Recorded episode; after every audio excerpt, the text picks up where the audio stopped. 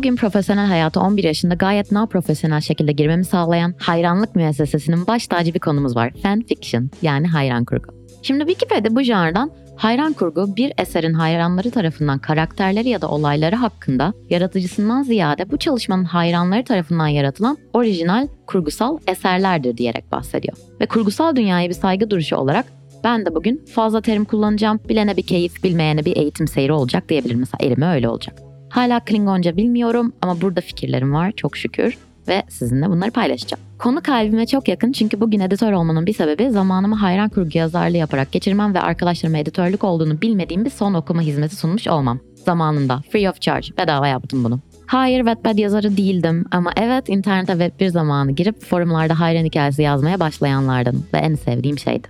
Şimdi hayran kurgu müessesesinin içinde fandom, bandom gibi kelimeler geçiyor. Mesela fandom ortak bilgiyi paylaşan, diğerleriyle empati ve dostluk duygusuyla karakterize edilen hayranlardan oluşan bir alt kültür denerek tanımlanıyor. Şahane bir şey. Hayatımda duyduğum en güzel tanım falan. Bandom da bunun müzik grupları için kullanılan versiyonu. Biz bayağı kalabalıktık, hala da öyleyiz, görüyorum. Dolayısıyla sorumuzu sorarken cevaplarıma bilmenin gururunu yaşıyorum. Hayran kurgu neden popüler oldu? Şahane bir ifade aracı, keyifli bir çıraklık dönemi aidiyet hissiyle etrafını sardığı için bence. En azından ortak zevkler benim hayatımı kurtardığında ve edebiyatın temsil gücü kalbimi sardığında bana öyle olmuştu.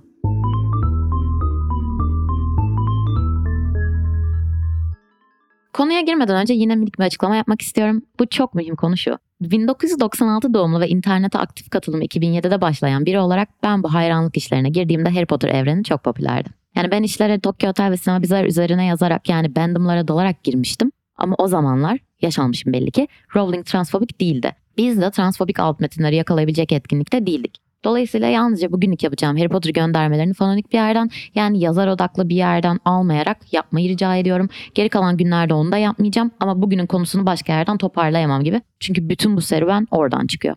Ve tarihsel bir şey, bilimsel bir veri bu yani hani sosyal bilimsel. Şimdi hayran kurgu dediğimiz şeyin Wikipedia betimlemesini verdik. Bir de kendim insanlara anlatırken ne dediğimi vurgulamak istiyorum. Bir kurgusal dünya var, sen onu seviyorsun. Alıyorsun karakterleri başka mekan veya zamanlara götürüyorsun. İşte o fanfiction. Kafandaki orijinal karakteri metne ekleyip hem konuşmak istediğin karakterler mi konuştun? O fanfiction. İşte kitabın sonunu beğenmeyip yeni bir son mu yazdın? O fanfiction. Yama yani. Heyecanlı yamalar durumu benim gözümde. Araştırmamı yaptım. Fanfiction terimi basılı dünyada 1939'dan beri temsil ediliyormuş. 1944 yılında Fancyclopedia isimli bir eser bile çıkmış. İçinde fandom jargonunu açıklayan terimler bulunuyormuş. Bu arada biri bana acayip özel bir hediye almak istiyorsa not alsın o hediyeye yük olacak bir şey bu. Neyse şimdi tarihsel ilerleyişe dönecek olursak burada en az anahtar kelimemiz tabii ki kapitalist dünyamızda telif hakları. Zira edebiyat okumuş olan zatlar bilecektir. Bu durumdan önce oral gelenek de göz önüne alındığında yazarların belli karakterleri kopyalaması veya klişeleştirmesi çok da şaşılacak bir şey değildi. Yani Romeo ve Juliet, Rana Tekcan'ın bana çok detaylı şekilde öğrettiği gibi Shakespeare'e ait değildi. Shakespeare klişe bir şeyleri o kadar keyifli yazmıştı ki onunki kaldı bugüne kadar. Yani mantık bu. Ya tabii burada şunu da göz ardı etmiyorum. Yani erkek olmayan herhangi birinin muhtemelen bir şey yayımlama şansı yoktu ve belki de Shakespeare'den daha iyi yazıyordu.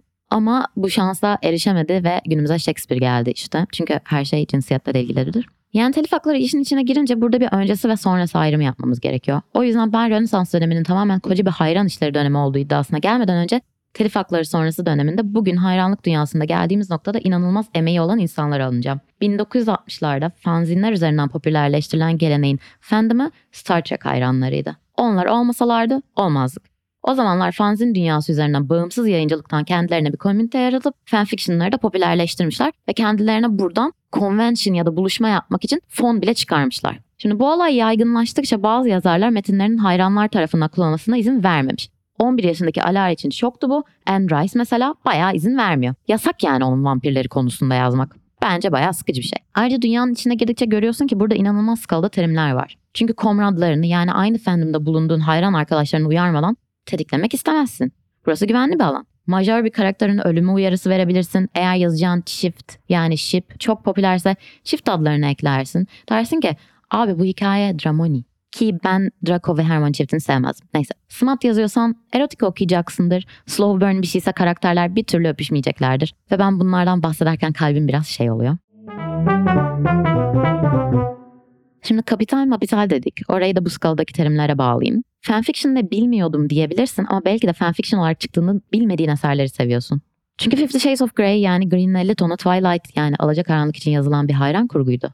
Orijinal adı da Master of the Universe'tü. Yani Jamie Dornan Edward Cullen'dan bir başkası değildi. Ama E.L. James, Stephanie Meyer olmadığı için telif hakları nedeniyle Anastasia ve Christian isimlerini koymak durumunda kalmıştı. Veya Cassandra Clare'in Ölümcül Oyuncaklar serisi de aynı şekilde çıkmış ortaya. İşte böyle böyle aslında belki fanfiction sevdiğini bile bilmiyorsun ama yazarlar seviyor. Ve dolayısıyla sen de seviyorsun farkında olmadan. Öyle bir şey bu. Büyüleyici. Kesin benim yazacağım kitapta böyle bir şey olacak bu arada. Yani fanfiction popüler oldu çünkü kanonik yani klasikleşmiş metinlere bağlı kalmak durumunda olmadığımızı bu kanonik dünyaya getirdik. Patriark düzene ait olmadığı için aşağılanıp yukarıdan bakan birini gördüğünüzde şunu sakın unutmayın. Dante'nin cehennemi bayağı saygı duyulan bir fanfiction.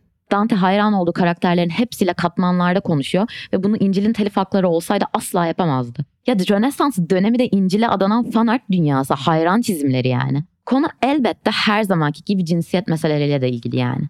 Bu programda buna bağlanmadan bir bölüm kapatamıyorum. Telif hakları işin içine girince elbette başkasının karakterlerini kullanmak kapitale dönüştürülemediğinde fanfiction dünyasını domine eden kadınlarmış. %83'lük oran 1973'e geldiğimizde %90'a çıkmış. 300. kere tekrarlayacağım. Bir daha futbol hayranları dışında Wattpad hikayeleriyle dalga geçen kişilere söyleyin. Ancak kanonik bir örnekle saygı duyduğunuz için o analojiyle söylüyorum. Bu kişiler Dante ne yaptıysa onlar da o geleneği kullanıyor. Belki patriarkal kapitalist dünyamız olmasaydı onlar da klasik olarak anılırlardı. Kim bilir?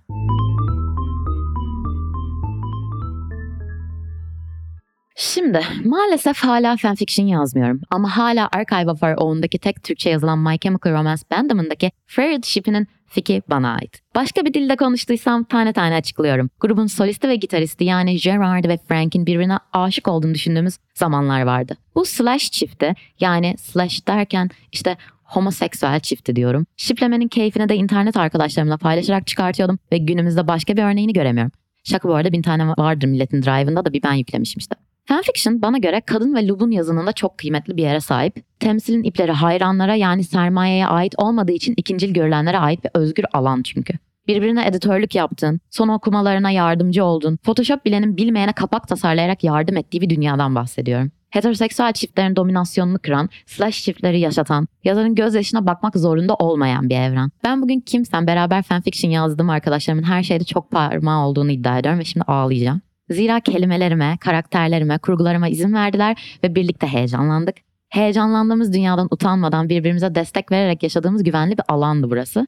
Açıkçası bu patriarkal cehennemin içinde büyümek için daha güvenli bir yer dahi düşünemiyorum. En azından Lub'un bir kadın için öyleydi yani. Yani fanfiction'ın telif hakları öncesi neden popüler olduğu belli. Erkekler yaparken her şeyin popüler olmaya ve saygı duyulmaya hakkı var zira biliyorsunuz bunu. Telif haklarından sonra yalnızca kadınlar ve lubunlar arasında popüler olmuş. Çünkü hayran kız çığlıkları komiktir ve futbol maçları esasında atılan sloganlar şahanedir. Neden? Çünkü para kazandır. Neyse işte özet şu. Popüler olmuş çünkü kapitalizmden kaçan bir alan açmış fanfiction. Kadın ve lubun yazanına bir gelenek olmuş ve en önemlisi ortak zevklere sahip insanları bir araya getirip keyifli bir ortam yaratmış bir komünite yaratmış. İstatistiklere göre kendini kadın olarak tanımlayan veya queerlik atfeden 20'li yaşlarındaki insanlar tarafından günümüzde domine edilmeye hala devam ediliyor burası. Yani şahane yani ben orada yaşamak istiyorum. Mesela ben geçen gün hoşlandığım kıza bir kitap aldım. İçinde şey yazıyor. Slow burn bir fanfiction okurken karakterlerin öpüşmesini beklerken geç saatlere kadar oturan kişilere adanmıştır. Biz de bunlar böyleyiz. İyi ki varız. Ben de bu seferki Slow Burn fanfiction'ımın bayağı keyifli geçmesini dileyip kendisine öpücüklerimi iletiyorum. Neyse Dediğim gibi ağlamadan kapatacağım bu bölümü. Bu bölüm bana bunu yaşatan arkadaşlarıma teşekkür olarak gelsin. İyi ki okudunuz. Yazdığınız her kelimenin duygusu her gün kalemimde ve bunların hiçbirinden para kazanmadık. Ha bu arada 2012'den 2014'e Fanfiction Netta Mortantia diye bir hikaye okumuşsan o bendim çünkü Polgius Potion benim mahlasımdı. Daphne diye bir karakteri Hogwarts'ın içine atıp Vic isimli faresiyle oradan oraya koşturmuştum. Merak eden varsa sonunda Draco ile beraber faşist dünyadan kaçabildiler ve uzak diyarlarda beraber nadir kitaplar toplayarak inisiyatiflere destek veriyorlar. Ayrıcalıklarını yaymak onlar için çok değerli. Yani gelecek biziz. Gelecek kadın ve queer yazını yani fanfiction yazarları. Ben bundan çok eminim.